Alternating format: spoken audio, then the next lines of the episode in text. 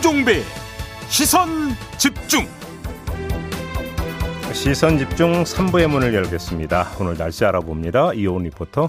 네, 주말에 꽤 더웠죠. 오늘도 평년보다 덥겠습니다. 모레 수요일까지 평년 기온을 2도에서 5도가량 웃돌겠습니다. 오늘도 동해안을 제외한 대부분 지역 어제보다 기온 조금 더 높아 서울이 현재 19.1도고요. 한낮에 서울, 광주 30도, 강릉 28도, 대구 32도, 부산 24도를 보이겠습니다. 수도권을 중심으로 국외 미세먼지가 날아와 공기도 종일 탁하니까 주의하셔야겠고요.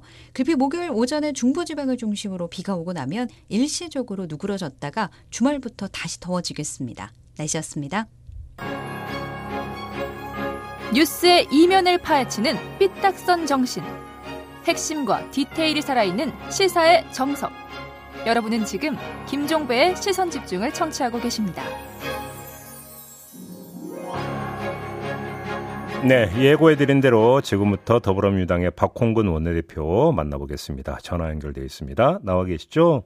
네, 안녕하십니까. 네, 안녕하세요, 대표님. 지금 그 고 노무현 전 대통령 추도식 참석차 이동 중이시라고 들었는데 맞습니까? 네, 그렇습니다. 어떻게 소속 의원들 많이 참석하시나요, 오늘? 뭐 지방선거가 있긴 합니다만은 저희는 음. 또 어, 평년처럼 예, 참석하는 의원님들은 좀 참석해 주시라고 제가 음. 어, 알렸고요. 예. 자발적인 형태로 어, 그 참석할 거고 저희가 보기에는 그래도 어, 한 6, 70여 명의 의원들이 참석하지 음. 않을까 예상하고 음. 있습니다. 지금 여권에서도 이제 대거 참석을 한다고 하고 이 그 참석 인원 중에 또 한덕수 총리도 있던데 어떻게 받아들이세요?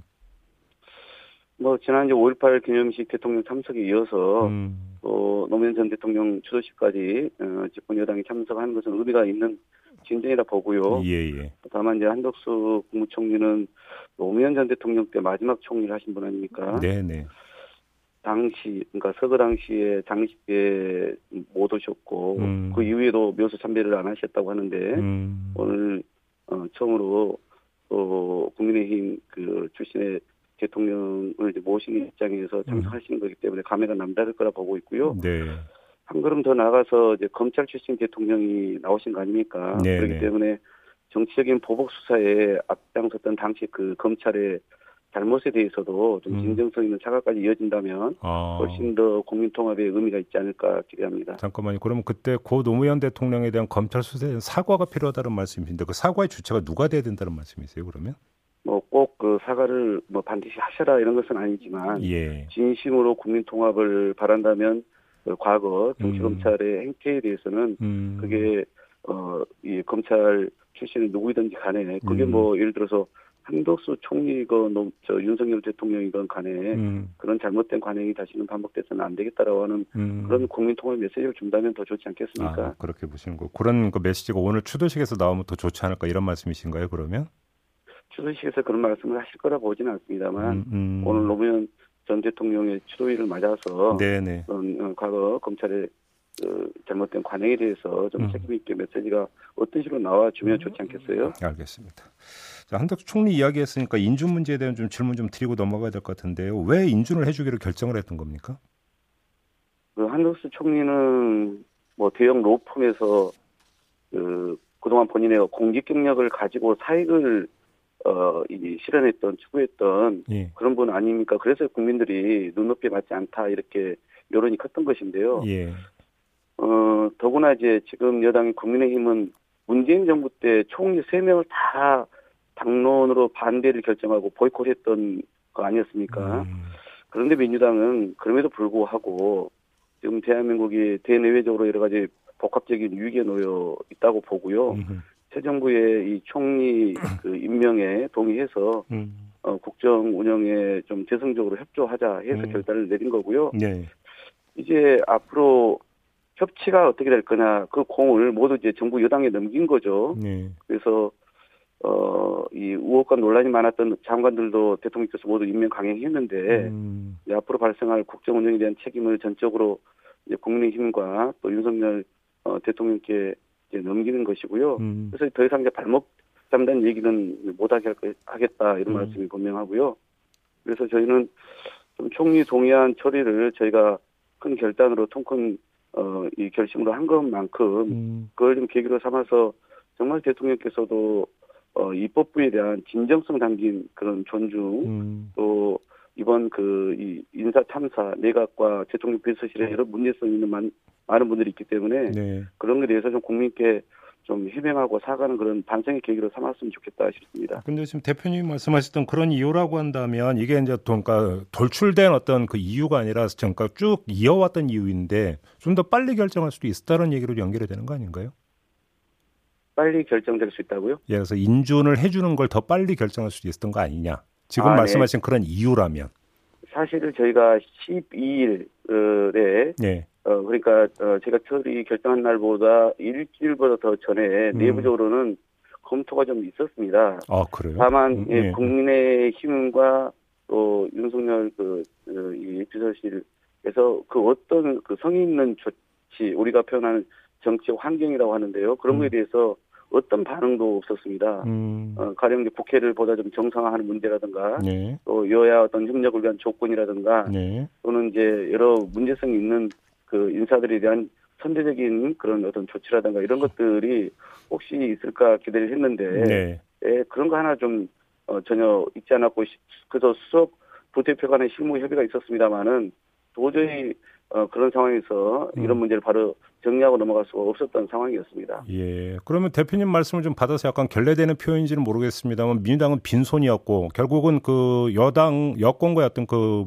힘결에서 졌다 이렇게도 볼 수 있는 거 아닙니까? 그렇게 보면. 그래서 저는 이게 이거 지구의 문제라고 생각하지 않습니다. 만약에 네. 우리가 그런 문제라면 오히려 음. 어 저도 시종일관 부결의 입장에 있었기 때문에 네. 예, 의총에서 더 강하게 어, 요구를 해서 부결로 당론을 정했겠죠. 네. 그러나 지금 이제 국민들께서 문제가 음. 있는 인사지만 음흠. 그럼에도 불구하고 새 정부가 출범하는 것에 대해서는 음. 아쉽더라도 출범해 저 협조해 준 것이 낫지 않겠냐라고 하는 여론이 상대적으로 좀 높았거든요. 예, 예. 그런 점에서 저희가 어, 대승적 결단을 한 것이지 음. 어, 이게 이거 이기고 지고의 문제는 결코 아니었다. 음. 예, 오히려 윤석열 정부가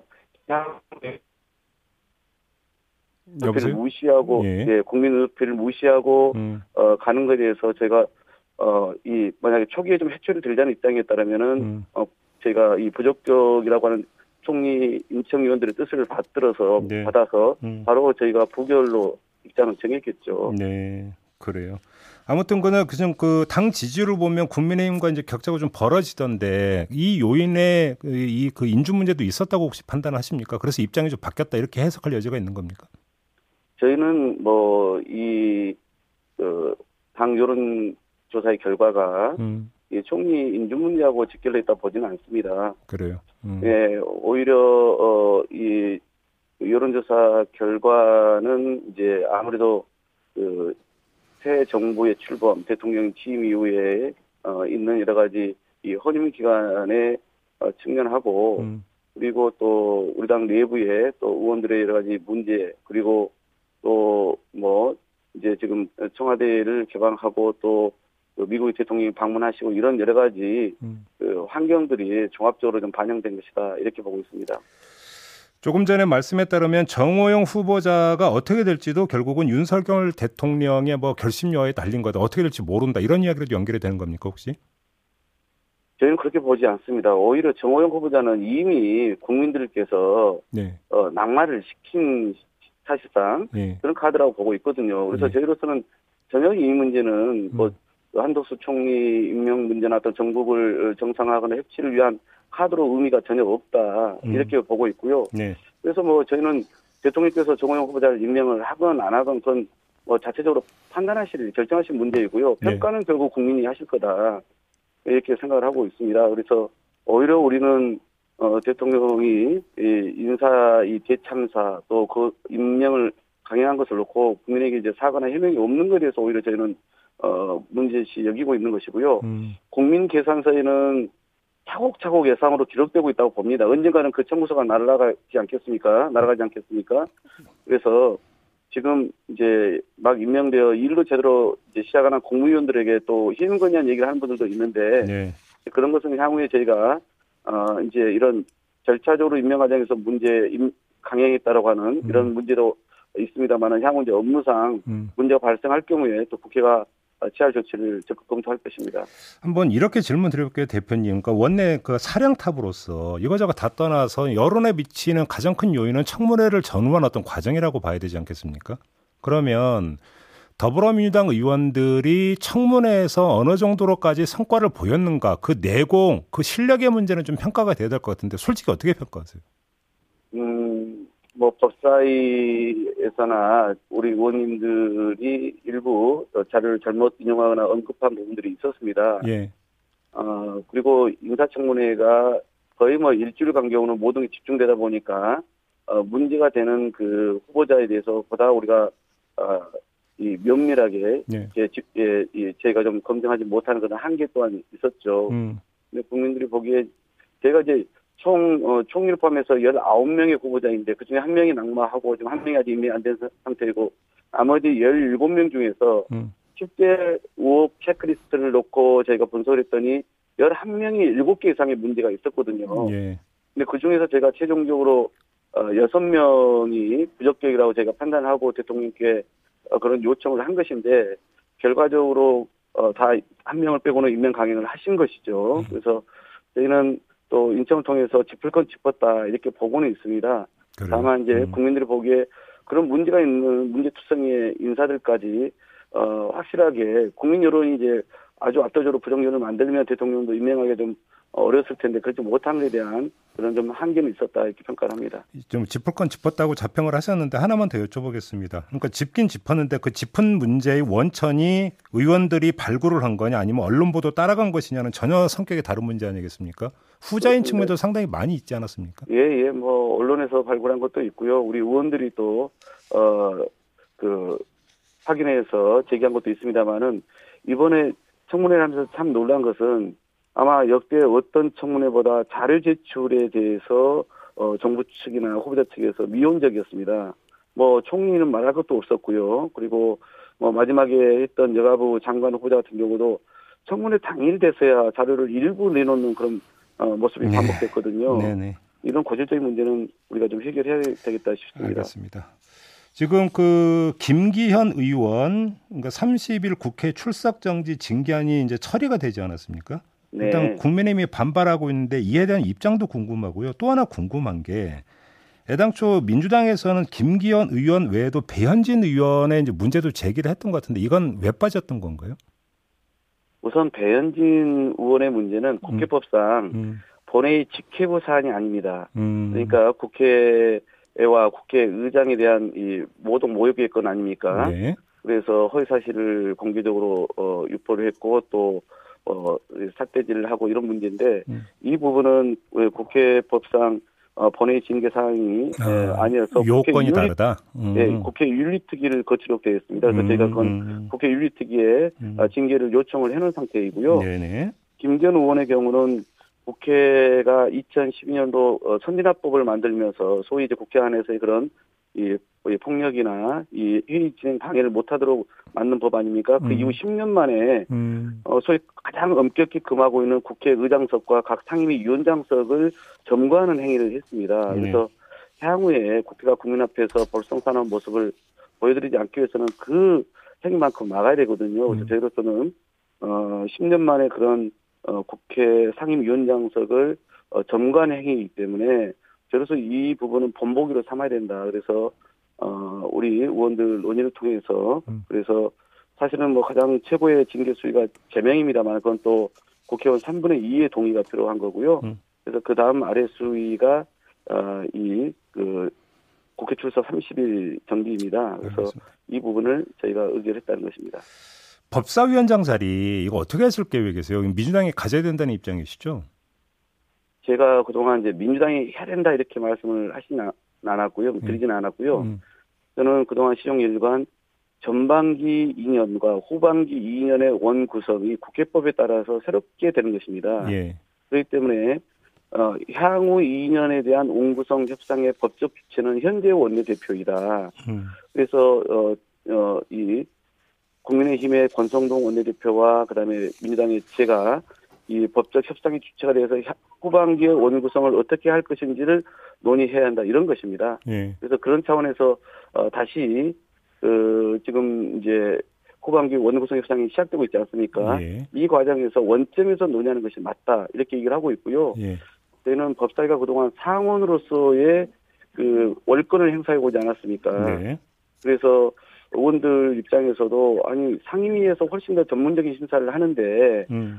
그 상임위 심사보다 어, 전문적이지 않는 법사위에서 어, 이 심사를 하는 것에 대한 그런 여러 가지 문제 제기를 해왔거든요. 그래서 네. 이번 기회에 어, 법사위를 정상화하는 기회로 삼아야 된다 이렇게 생각을 하고 있습니다. 정상화입니까 표현이 정확히? 네, 일단 최소한 법사위의 정상화이고요. 예. 그다음에 이제 국민의힘이 그동안 어, 이 정부 여당에 대한 특히 이제 정부를 입법부가 견제하는 차원에서 법사위는 야당이 맡아야 한다는 논리를 펴오지 않았습니까? 네. 네, 그런 점에서 국민의힘과 같은 논리라면 네, 어, 민당이 네. 맞겠죠. 그런데 그런 부분도 저희는 물론 논의를 당연히 할 것입니다. 그러나 최소한의 어는 어, 법사위를 이제는 월권하지 않는 그런 정상적 기능으로 가져가게끔 하는 것은 그번에 하는 게 맞다 이렇게 보고 있습니다. 마지막으로 짧게 좀 그 최고 지도부시니까 이 입장이 좀 궁금해서 여쭤보는 건데요. 박지현 비상대책위원장이 있지 않습니까? 네네. 일각에서 뭐 당원들 사이에서 내부 총질을 하고 있다, 물러나라 이런 식의 목소리가 나오고 있는데 어떻게 받아들이세요? 저는 뭐 박지원 비대위원장이 어, 당에 들어와서 어 그래도 어 20, 30대 이 그 청년의 시각에서 어 어떤 당의 변화를 많이 그 촉구하고 또 실제 그것을 위해서 노력하고 있다고 생각합니다. 그래서 네. 어 여러 뭐 성범죄 사과 관련해서 개인의 의견이나 당의 어떤 공적 입장으로 그동안 이야기를 해온 거 아니겠어요? 예, 예. 그래서 저는 어, 이 어떤 그 일부 지층의 그 휘둘른다 이런 대표는 사실일 뿐도 아니라 음. 어 오히려 이제 박지원 위원장이기 때문에 음. 민당 안에서 그런 그 사과가 진정성을 오히려 없고 또 성상납 의혹을 갖고 있는 이준석 국민의힘 대표에 대해서 징계라고 또 목소리를 내고 계시지 않습니까? 네네. 그런 국민적 공감대를 가지고 알겠습니다. 입장을 내고 있다 이렇게 보고 있습니다. 알겠습니다. 자 말씀 여기까지 드릴게요. 고맙습니다, 대표님. 네, 고맙습니다. 더불어민주당의 박홍건 원내대표였습니다. 놓쳐선 안 되는 뉴스 빠짐없이 전해드리겠습니다. 여기도 이슈. 네, 나경철 뉴스캐스터와 함께합니다. 어서 오세요. 안녕하십니까. 자, 첫 번째 이슈는요. 네, 모처럼 기분 좋은 소식으로 시작하는데요. 아마 밤잠 못 이룬 분들 많을 것 같습니다. 손흥민 선수.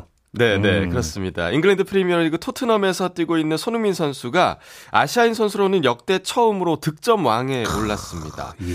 아, 손흥민 선수 우리 시각으로 오늘 새벽에 열린 노리치 시티와의 리그 마지막 경기에서 두 골을 뽑아내면서 음. 팀의 5대 0 승리를 이끌었는데요. 예. 올 시즌 총 23골을 기록하며 경쟁자였던 리버풀의 모하메드 살라 선수와 함께 득점 공동 1위에 오른 겁니다. 예. 아, 리그 초반부터 앞서 나가던 살라 선수와는 달리 우리 손흥민 선수는 무서운 뒷심을 음. 발휘했는데요. 음. 아, 특히 리그 막바지 10경기에서 12골을 몰아치면서 음. 살라 선수를 추격하더니 결국 공동 1위를 따냈고요. 네. 이 골의 순도가 중요합니다. 순도가 어, 그렇죠. 더 높았습니다. 네. 이 살라 선수는 23골 중에 5골이 페널티킥이었는데요. 네. 손흥민 선수는 이 23골 모두 필드골, 그러니까 페널티킥은 단 한 골도 없었습니다. 아니 PK는 0.5골로 해야 되는 거 아닌가요? 그러니까요.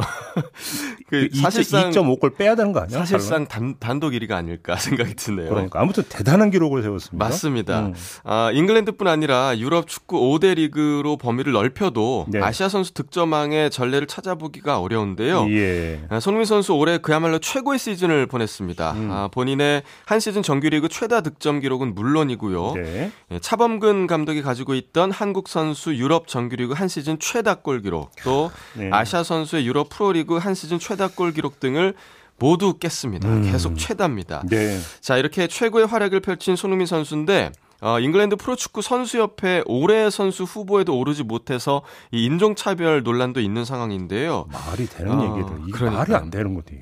그들의 코를 또 납작하게 해준 것 같아서 속이 시원하고요. 예. 아, 손흥민 선수의 활약으로 팀도 또 리그 4위를 기록하면서 유럽 축구연맹 챔피언스리그 출전권을 따냈습니다. 네. 계속해서 유럽 무대 종횡무진할 손흥민 선수의 활약을 기대해 보도록 하겠습니다. 축하하고요. 대한민국의 자랑입니다. 자랑스럽습니다. 네. 네. 자, 두 번째 이슈로 가보죠. 자, 아마 코로나19 그 어려운 상황 때문에 운영하던 사업장을 폐업하게 된 사례 주변에서 어렵지 않게 찾아볼 수가 있을 텐데요. 네. 서울시가 이렇게 폐업 결정을 하게 된 자영업자들이 재기의 희망을 찾을 수 있는 재기 지원금 300만 원씩을 지원한다라고 어허. 밝혔습니다. 예, 예, 예. 자, 여기까지는 너무 좋은 발표인데 음. 아, 문제는 이 지급 방식입니다. 그러니까 3천 명을 선착순으로 하겠다 이렇게 밝힌 겁니다. 선착순? 예, 선착순이요. 빨리 신청하는 순으로. 예. 서울시는 재원이 한정돼 있다 보니까 형평성을 고려해서 접수 순으로 제한할 수밖에 없다라고 그 이유를 밝혔는데요. 음... 당연히 폐업한 자영업자들 입장에서는 어, 불만의 목소리가 높을 수밖에 없겠죠. 네. 돈으로 경쟁 심리 자극하는 거냐부터 음. 시작을 해서 음. 이 정보를 접하지 못해서 신청을 못하는 사람도 나올 거다. 네. 또 정말 실질적인 피해를 입은 사람들에게 지원금이 가지 않을 수 있다 음. 등 여러 불만이 나오고 있는 상황인데요. 예. 한 전문가는 폐업을 하더라도 어떤 상황에서 했느냐에 따라서 어려운 정도가 다르기 때문에 음. 이 선착순으로 지급하는 건 적절하지 않다라는 의견을 내기도 했습니다. 예. 이에 대해서 서울시는 신청 이후에 현장 방문을 할 예정이고 또 점포형 소상공인을 대상으로 하는 등 몇 가지 세부 기준도 두고 있다라고 설명을 하기도 했습니다. 음. 하지만 뭐 이러한 방식의 지원금 지급 전형적인 행정 편의주의라는 비판을 피할 수 없지 않을까 하는 생각이 드는데요. 자영업자들의 폐업에 대한 세부적인 상황 파악하는 게 쉽지 않을 수 있지만 그럼에도 불구하고 실질적인 피해를 입은 분들이 지원받지 못하는 상황을 만들지 않기 위해서라도 조금 더 세심한 방식이 필요하지 않을까 생각이 좀 듭니다. 기준을 좀 세밀하게 짰으면 얼마든지 선별이 가능할 수도 있는데 재원 예. 때문에 모두에게 못 준다라고 한다면 그렇죠. 왜 이렇게 했을지 좀 이해가 좀 되질 않네요. 예. 알겠습니다. 자 마지막 이슈 가보죠. 네, 이제서야 우리가 조금 일상 회복의 기분을 느끼고 있는데 아, 또 불안하게 하는 소식이 들리고 있습니다. 음. 원숭이 두창이 여러 나라에 퍼지고 있다라는 소식인데요. 네. 사실 뭐 이름마저 너무 생소한 이 원숭이 두창에 대한 얘기를 좀 해보려고 합니다. 음. 그동안의 이 원숭이 두창은요, 아프리카에서만 발견되어 온 희귀 바이러스 질병인데요. 네. 올해 들어서 미국과 유럽 등 기존에 보고되지 않았던 나라에서도 발견이 되면서 음. 지금 문제가 되고 있는 겁니다. 네. 이 바이러스는요 천연두와 같은 과에 속하는 바이러스고요. 음. 증상도 좀 비슷해서 가려움증 유발하는 울퉁불퉁한 발진이 전신에 나는 것과 함께 독감과 비슷한 고열과 통증을 동반한다고 합니다. 네. 코로나 같은 경우는 에어로졸이라고 해서 공기 중 전파가 제일 무서운 부분이었잖아요. 네. 그런데 이 원숭이 두창은 침과 같은 체액 의 밀접한 접촉을 통해서 전파된다고 합니다. 아, 그래서 원숭이 두창에 걸리더라도 정말 밀접한 접촉이 아닌 이상 다른 사람에게 전염시킬 가능성이 상대적으로 훨씬 낮다는 점이 그나마 좀 다행인 것 같고요. 네. 코로나도 돌연변이 바이러스가 문제였는데 이 원숭이 두창이 예전과는 다른 양상을 보이는 게 혹시 이 변이 때문 아니냐라는 의견도 음, 있어서 음, 음, 음. 이에 대한 연구가 진행 중이라고 합니다. 네. 어, 다행인 거는 질병관리청에서 이미 이 원숭이 두창 진단 검사법 그리고 시약에 대한 개발과 평가를 완료한 상태라고 하고요. 네. 이미 개발이 돼 있는 천연두 백신이 이 원숭이 두창에도 85%의 면역 효과가 있다고 합니다. 음. 물론 이렇게 어느 정도는 준비가 된 상태긴 하지만 네. 지금 상황이 또 상황이니만큼 음. 혹시 모를 그런 비상 상황에 대비해서 긴장의 끈을 늦춰서는 안 될것 뭐 같습니다. 치료제도 있다고 하니까 너무 그렇게 이제 겁내실 필요는 없을 것 예, 같지만 예, 예. 그래도 걸리면 안 되는 거잖아요. 그렇죠. 내 몸은 내가 지켜야 되는 거 아니겠습니까? 맞습니다. 조심 또 조심하시기 바라고요. 자, 오늘 어, 여기도 이슈 이렇게 마무리하겠습니다. 나경철 뉴스캐스터 수고하셨습니다. 네, 고맙습니다. 네, 김종배의 시선 집중 본방 마무리하고 유튜브 연장 방송으로 이어가겠습니다. 고맙습니다.